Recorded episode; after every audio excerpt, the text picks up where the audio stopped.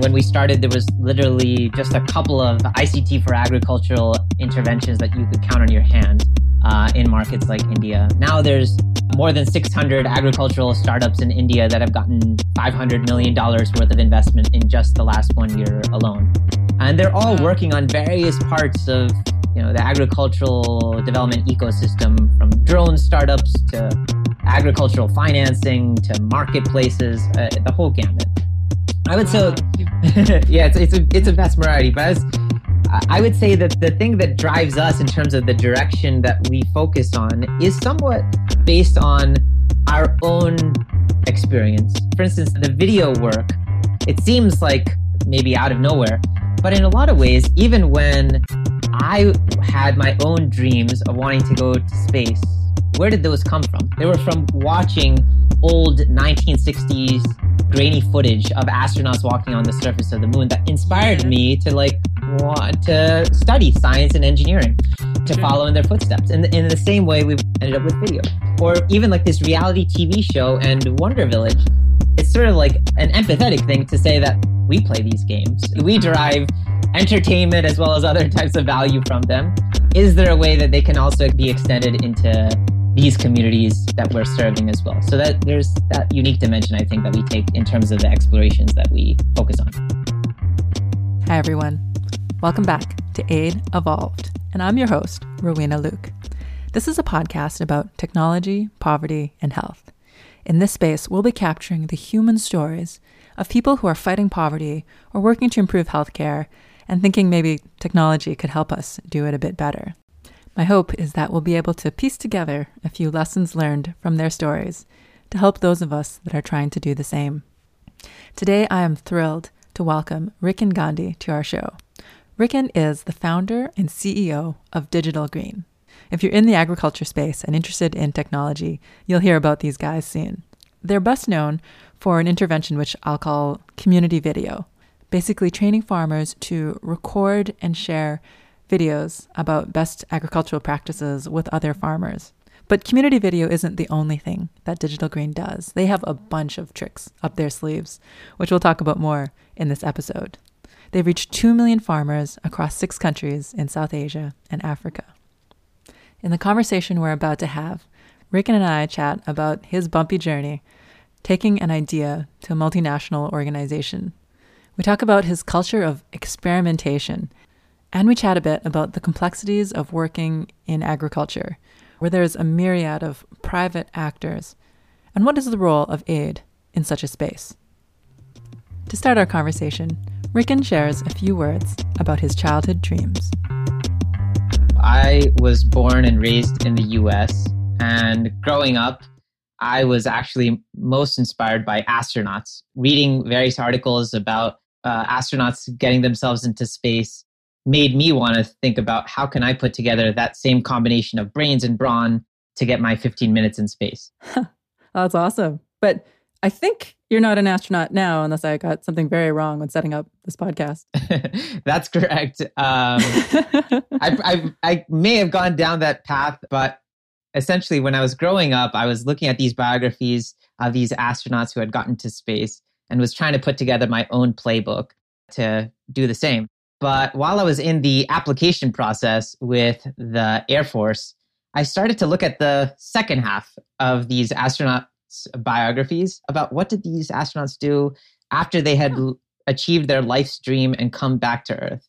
I've never looked into that. Indeed.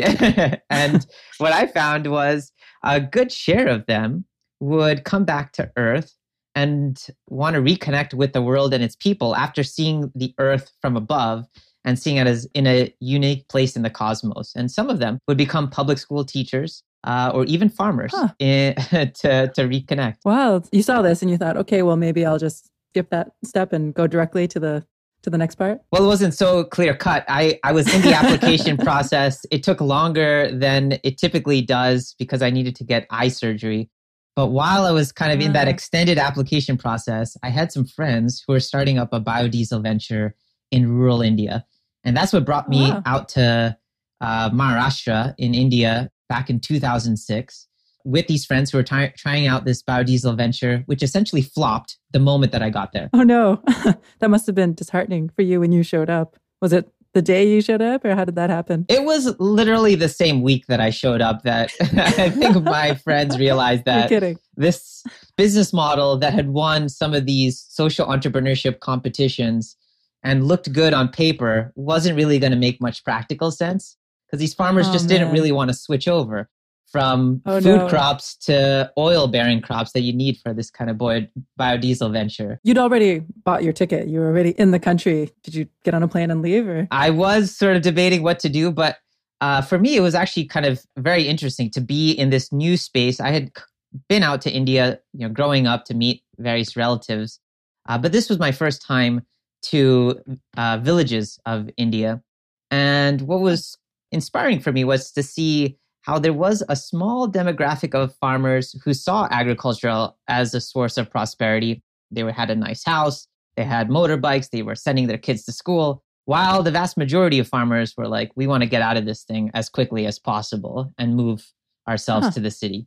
So that that was some curious thing that that kind of stuck on with me and, and made me want to stay in the space longer. So you had an idea in your head of this thing that you wanted to figure out. What happened from there? I just sent out a cold email to uh, Microsoft Research's uh, Technology for Emerging Markets group because I had hmm. seen some work that was on their website that they were playing around with using technology with a sugarcane cooperative. And huh. I just wanted to learn more about what they were up to and try to see if there might be a way that I could join forces with this failed attempt at a biodiesel startup and my background, which is in technology, and to see if there might be a way to bring agriculture and technology together. They must not get a lot of cold emails like that. You must have sent them a pretty good email. I'm guessing you heard back from them. I did, and I had a meeting with now one of the main champions of the ICT for agriculture and, and development space in general, Kentaro Toyama, and his colleagues. And huh. he often will narrate how, after that meeting, how unimpressed he was uh, with, oh, no. with me and how he thought I was just towing the line of the promise of technology without a real grounded sense of how it could actually make an impact. Um, and, oh, yet, and yet, one of his other colleagues was like, "Well, you know, this is a young, interested, you know, Indian American guy, you know, maybe he can join up with us and maybe get that grounding. And, and so they took a chance, and that's kind of where my journey of digital green began. well, bless the other person who put in a good word for you. So you got in and you were able to to do some work with Microsoft Research, which is a great organization. I think there's a lot of great ideas that came out of it. Where did the idea for what was going to become Digital Green emerge? Where did it start? So, when we started Digital Green as a research project, we were looking at what folks were doing with and without tech in the agricultural space. And actually, it was outside of agriculture that uh, a project called Digital Study Hall was hmm. founded by a, a, computer science professor from Princeton University, Randy Wang, and a principal of a private school in Lucknow, Urvashi Sahni, and they had cre- oh. created what was called Digital Study Hall, where they would basically record the videos of private school teachers teaching after school to slum school kids science, math, and English lessons, and then share them with uh, surrounding government school teachers to essentially uh, use it as a crutch to improve the pedagogy in the classroom and over time just become better teachers. And so there was an interest to see hey, how can that same model perhaps translate in the agricultural space. Yeah, that makes a lot of sense. So, Rikin, one of the things I find fascinating about your story is that there's a lot of researchers out there. There's a lot of ideas. You know, there's different research labs and papers that publish things that are interesting. But you actually went on from your time in Microsoft Research to to found an organization and do a lot of things that we'll we'll get to and we'll talk about. Tell me a bit about when you decided to make that particular shift. Like when did it move from being a research project with some promise to something that you decided needed to be a little bit bigger than a research project? We were basically part of Microsoft Research for about three years, uh, where we were trying various combinations of who should produce videos, who should show videos, what should be our role versus the NGO versus the community's role in all this. And it was a bunch of like qualitative experimentation followed by some quantitative studies to evaluate uh, in a control condition what is the cost benefit of uh, this hmm. approach hmm. of using videos by and for farmers uh, vis-a-vis what the what an NGO was doing face to face in in terms of training farmers on improved practices. And after we hmm. had published some of these papers documenting some of these qualitative and, and quantitative results, then we decided, well, you know, there's basically two paths at Microsoft Research. Either you're going to move on to the next research question and the next paper to be written, or mm. to spin it off into an independent organization. And, you know, I, I was personally involved in a lot of that initial work, and I, I really was excited to see how could we take this uh, beyond just this one NGO, beyond just what we were trialing at in a research sort of context, to really see does it hold if you expand it to other organizations in other contexts. Yeah, even the initial research questions that you posed, those are huge questions. Uh, and, it's, and, it's, great that Microsoft gave you a, a three year runway to figure out those pieces. And at the same time it's very easy to to coast along that route. You know you're at you're at a research lab you're getting a great salary. I imagine someone was giving you some kind of guidance but you decided to strike out on your own. You know you decided to create an organization and correct me if i'm wrong but i think you hadn't created many organizations before you created this one. No there was no aspiration of even creating an organization. I i mean i'm oh, i would say uh, i don't know what kind of background i have but it's, it's maybe more suited towards research. And the last yeah. thing that i was interested in was setting up an organization. I remember the person who was, in addition to Kentaro, the other kind of co-founder of Digital Green at Microsoft Research was uh, a person named Rajesh Veeraraghavan. And I remember for the longest time, he was like, you just need to rent an office and just buy some chairs and start operating. And I was like, what are we operating? so that was the, the, last possible thing was to spin I like this guy. Sounds like a go-getter. right. And so what what did you do in those first couple of years? When we were still a research project, you know, I was the one behind the camera and I was I shot literally the first 200 odd films. And this made no sense because one, I don't really like video. Two, I don't really know. You must be quite the cinematographer by now, I think. I don't 200 think so. films? I don't think so. Two, I don't oh, know. We should, we should pull those up. Right? Two, I don't think I know very much about agriculture. And uh, three, my, my local language capacities were, were very minimal. And so when we decided to spin off, we did actually end up needing to build a team because very clearly we could do the work that we were we had started in research much better with other people besides myself who actually had these skills. And that was one of the first things that we did was to bring on like a small team of former NGO and even fresh grads from a hmm. particular program in India that had been set up, which was an ICT and an agriculture master's program where agricultural oh, graduates nice. got into a two year program to get some of their uh, feet wet with some information and technology kind of courses. And these turned out to be the exact fit for the kind of work that we were doing and pretty much nowhere else at the time uh, in 2006 was anyone else thinking about digital agriculture. That's awesome. That's it's so fortuitous that you found that that particular group of people.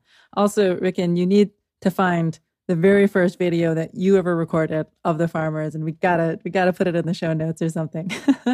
It must be terrible. It's literally footage of somebody's foot for five minutes.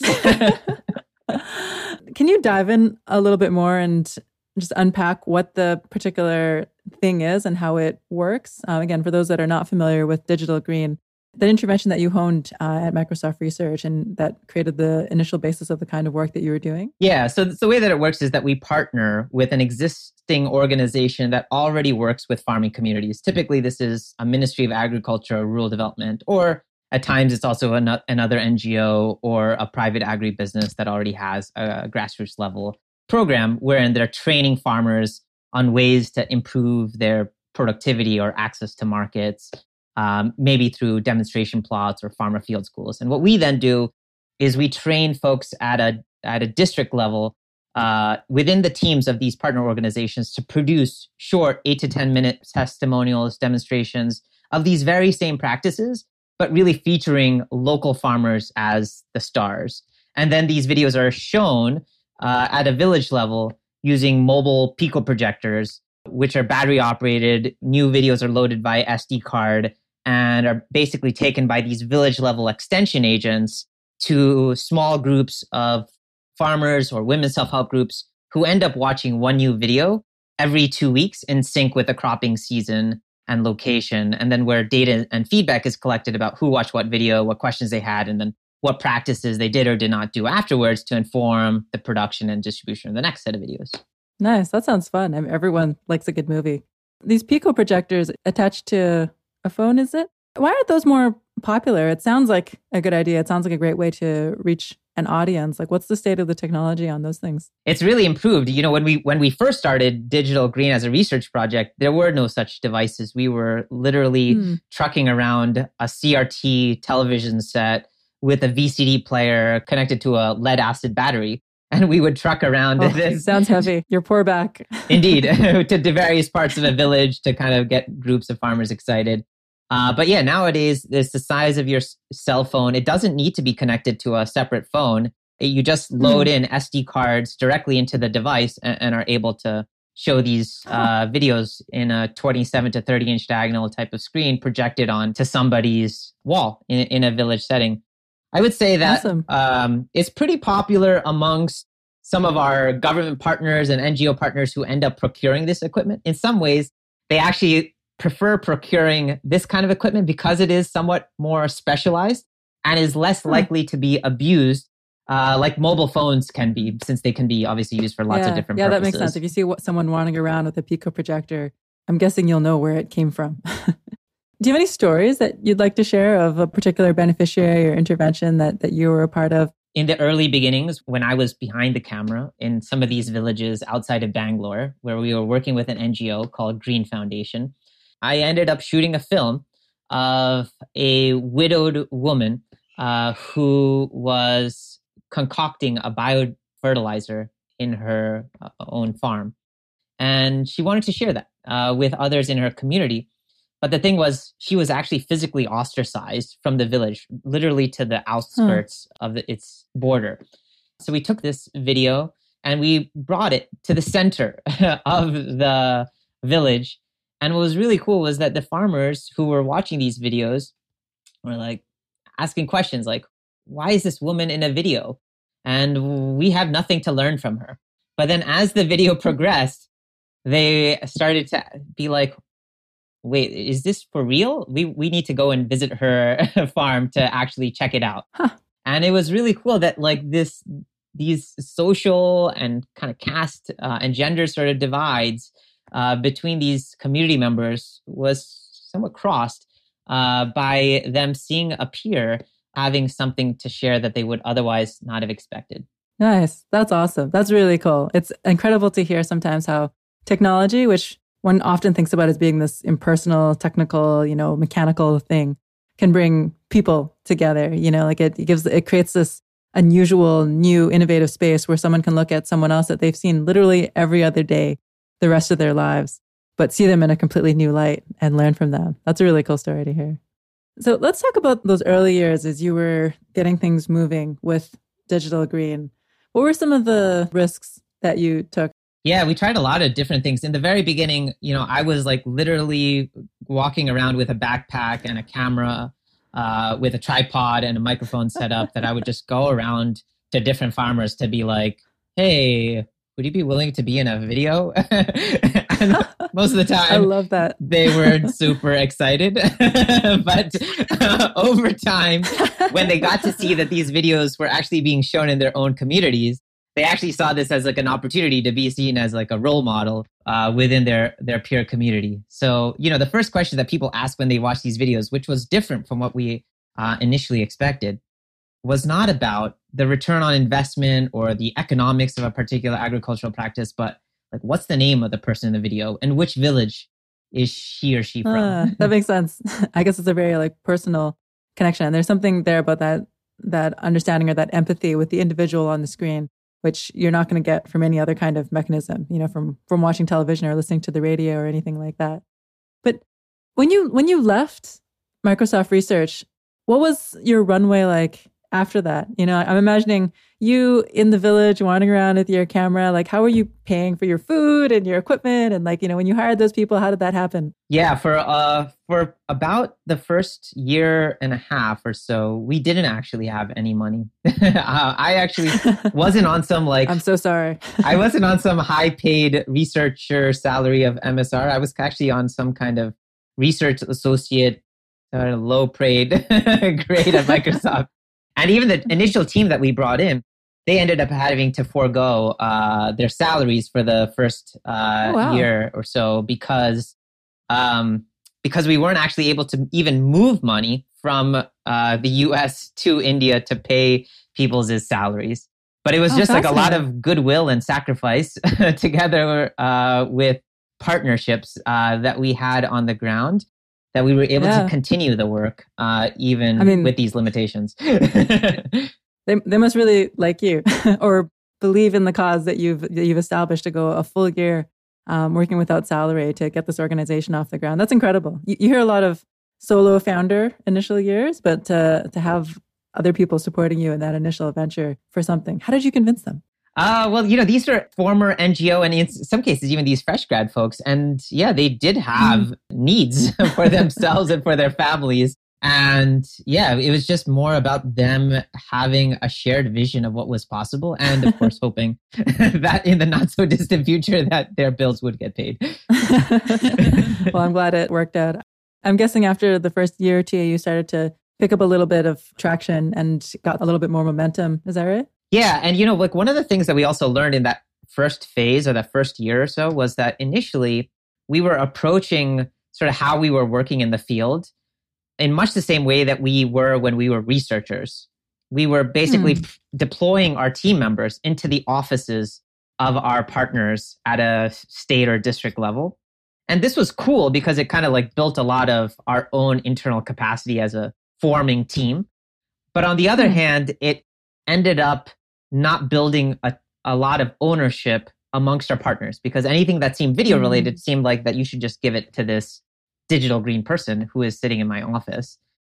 So after that first year, we actually pulled out of our, our team out of our yeah. partners' offices uh, to maintain proximity, but with some distance so that our partners could really drive the program because ultimately it is theirs. Uh, but we providing the various types of training and backstopping support to kind of get the whole thing up and running. And you can you could see the numbers in terms of how we were scaling, kind of be super slow for like those first uh, year or two that we had spun off, and then really accelerate once we had kind of pulled ourselves a bit out. Awesome, great to hear. And one of the things that I find interesting about your intervention as well is, you know, when you're in a product company, if, if you have one specific intervention, it's kind of easy to say, hey, this is the thing that we do. You're doing something else. You know, that's not really my job. I have the sense that Digital Green, however, is a very versatile organization. You don't just do the videos, you do a lot of different things in the ag space. Do you ever feel yourself getting pulled in closer, even against your wishes? Is it hard to draw that clear line between you and your partners? Um, I would say that our partners generally see us for that one thing, which is oh. for our video approach. We uh, at Digital Green are always trying to stretch ourselves to be like, that doesn't seem like good enough. There's uh, there's there's incremental value that videos can certainly have with respect to like farmers learning about new info and applying these practices to increase their productivity or income. But but right. we certainly recognize like you know agriculture is some complex ecosystem um, that requires you to be thinking about what else can you do. And that that's why we've pursued these other paths i think much to the chagrin of our partners i believe. I would i'd love to hear a little bit more about some of these experiments that you've taken. Rikin tell me a little bit about some of the other things that you do. Sure yeah. So like one one example is um, a facebook game that we created. This was at the heyday of uh, farmville and cityville types of games that you know uh, zynga was publishing and we created our own game that was called Wonder Village. And the motivation for creating this game was uh, to say that it would be awesome. It would be awesome, obviously, but also uh, that there's this changing demographic in these um, markets that we work in, right? I- including in India, that uh, urban populations are uh, in- exceeding even rural populations. And so, just like in the West, there's a growing disconnect between these two disparate communities. So, we wanted to see if there's a way to bring them together uh, via Facebook game where you could build a virtual village economy uh, and along the way connect virtually with our the farmers that we work with uh, in the form of village gurus who you'd have to involve to help build your village kind of as a community together. Oh, fascinating! And it was a way of connect of what was the motivation for connecting the urban and rural communities? Well, so the urban folks were the ones who were on Facebook um, and playing right. such Facebook games, and then these village uh, communities that we work with are, were largely offline at the time. Um, and mm-hmm. through this concept of village gurus who are offline and you playing with your friends this Facebook game, you could basically learn and follow a farmer as you're building this vi- virtual village economy. You get to follow a farmer uh, as they're watching videos in the real world uh, and get to see what practices they do or don't do um, to kind of build your virtual village economy together. That's awesome. I'll have to give it a try. I'm a, you know, my dirty little secret is I'm a big Farmville fan. and that is in fact my only connection to agriculture at this point in my life. It's real. Rikin, I also heard something somewhere about a reality TV show that maybe Digital Green was involved in. Is it legend? Is it myth? Is it true? It's true. We did end up producing a 13 episode uh, reality TV show that was broadcast on four major networks of India. Oh, wow. So serious television. Indeed. And we started with 12 college age contestants uh, who basically had to do a challenge each episode. And one or two of them would get kicked off each episode. And there were things like uh, you had to set up a drip irrigation kit, or you have to produce a video with some farmers and, and see what kind of receptivity you get. Uh, again, oh, the, same, the same idea as the Wonder Village Facebook game that I mentioned. Uh, the idea was to see how could you bring these urban audience who end up watching such shows with these rural communities in a fun sort of an educational format. They must have done terribly. I'm trying to imagine how I would do. It. They must have done terribly. No, uh, most of them, yes, but there was one or two of them who actually be, got even more into the sector of agricultural development at the end. Wow, that's awesome. How do you keep up this spirit of is it innovation or is it fun or is it creativity? But like just even the idea you know i'm trying to imagine another organization which would even come up with the idea of doing a reality tv show. I know you're in video and you're known for video. And as you're you know in the day-to-day grind of setting up an organization and paying the bills and doing projects and such where do you get the the time or the inspiration to come up with these new kinds of experiments? I think it's from a realization that agriculture is changing so quickly, um, as are these communities that we work with. And we keep pushing ourselves to say that there's more to be done and we can't just focus on you know one or two pieces of the puzzle i would say that you know 80% of the things that we've tried have failed uh, but, but, yet we still keep trying uh, because we know that the problem is so vast that uh, we can't help ourselves to say that we've got to at least make shots in the dark uh, to to to try. Huh. yeah, yeah. And I wonder what I'm curious to hear from you is I have the sense that there's a bit of a blue ocean in terms of things that have yet to be tried in this sector. Do you also have that sense, or do you feel like it's it's slowly filling up? Now there's a lot more organizations doing a lot more things in the space. There is a lot more action in the space compared to when we started. When we started, there was literally just a couple of ICT for agricultural interventions that you could count on your hand in markets like India. Now there's more than 600 agricultural startups in India that Whoa. have gotten $500 million worth of investment in just the last one year alone. Wow. And they're all wow. working on various parts of you know the agricultural development ecosystem from drone startups to agricultural financing to marketplaces the whole gamut i would wow. say yeah it's, it's a it's a vast variety but as i would say that the thing that drives us in terms of the direction that we focus on is somewhat based on our own experience. For instance, the video work,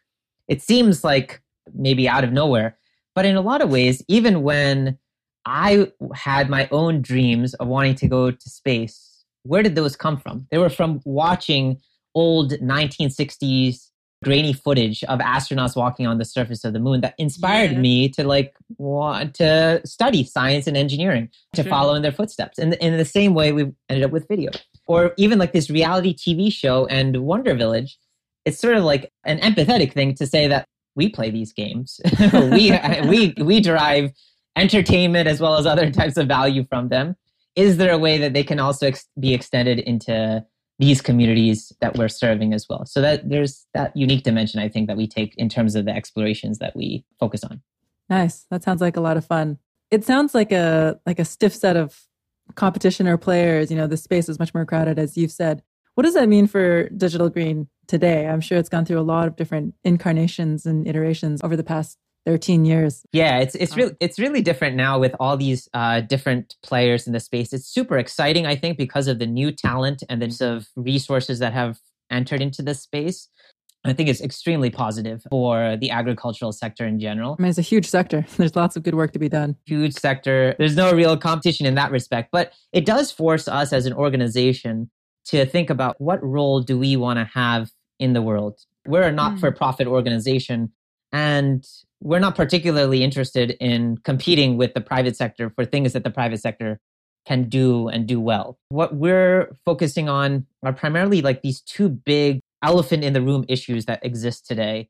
One is inequality huh. for these farming communities. There are issues of access, agency, and assets that these, especially smallholder farmers, have, uh, and that are only worsening over time. And the second is climate change, which is a huge issue that these farmers obviously are already facing um, and will only get worse for them in the days to come. Can you talk a bit more about the climate change piece? Yeah, for sure. There's issues that these farmers face both with respect to adapting uh, to the realities of changed weather patterns and soil conditions and the like, as well as mm-hmm. being also uh, real contributors towards mitigating the effects of, of climate change, given that agriculture is a, is a major source of greenhouse gas emissions. Um, mm. And so we see our role not really as um, to kind of chart our own course vis-a-vis the this growing ecosystem ag, of ag startups and ag businesses and others, but to really see how can we help to connect the dots between these different organizations who might be working on different parts of the puzzle uh, mm-hmm. and using data uh, t- as a way to kind of bring these groups together, right? So one of the big challenges that these agri-tech startups face is they ha- might have a brilliant idea, but like, how do I actually start in a particular community? Which community should I start with? And how do I establish relationships with them? And, and what do I know as like what was existing interventions that were already taking place in those uh, locations? If mm-hmm. what we're trying to build is something that we call FarmStack as a means for farmers to gain control over their own data and share it with various third parties of their own choice to drive greater coordination and complementarity amongst players in the sector. Wow. It's fascinating to me just the degree with which you're able to innovate and to experiment. I'm curious what success you're striving for. You know, like when your team looks to you for, uh, you know, for like what are, where where we're going next, or what's the thing to try. Like, how do you how do you point them in the right direction of where you're headed? The ultimate vision for us is to see how can these communities themselves gain greater decision making power to make the choices that they desire uh, without organizations awesome. like us or our partners telling them you should watch this video or you should connect to this market.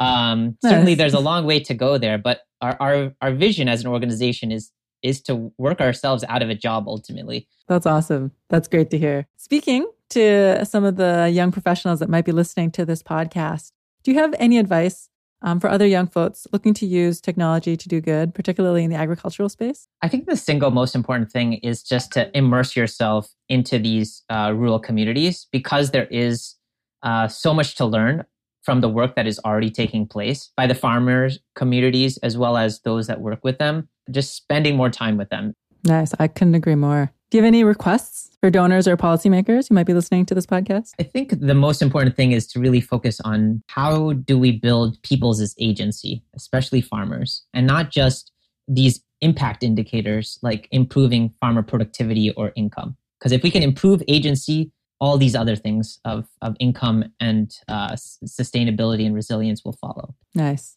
Speaking on the technology side, can you recommend somebody else's tool or technology that you found useful in your work? A digital study hall It was only because oh. of them that we were able to conceive of translating it to agriculture. Yeah, that sounds like a pretty had a pretty big influence on your life. Speaking to other implementers or organizations working in the agriculture space and looking at all the different interventions that you've been a part of, is there a common implementation mistake that you'd like to highlight? I think too often uh, there's a focus on disintermediation to try to go straight uh, to the farmer um, without hmm. working hmm. through the local ecosystem of markets and extension agents and other players uh, that are out there.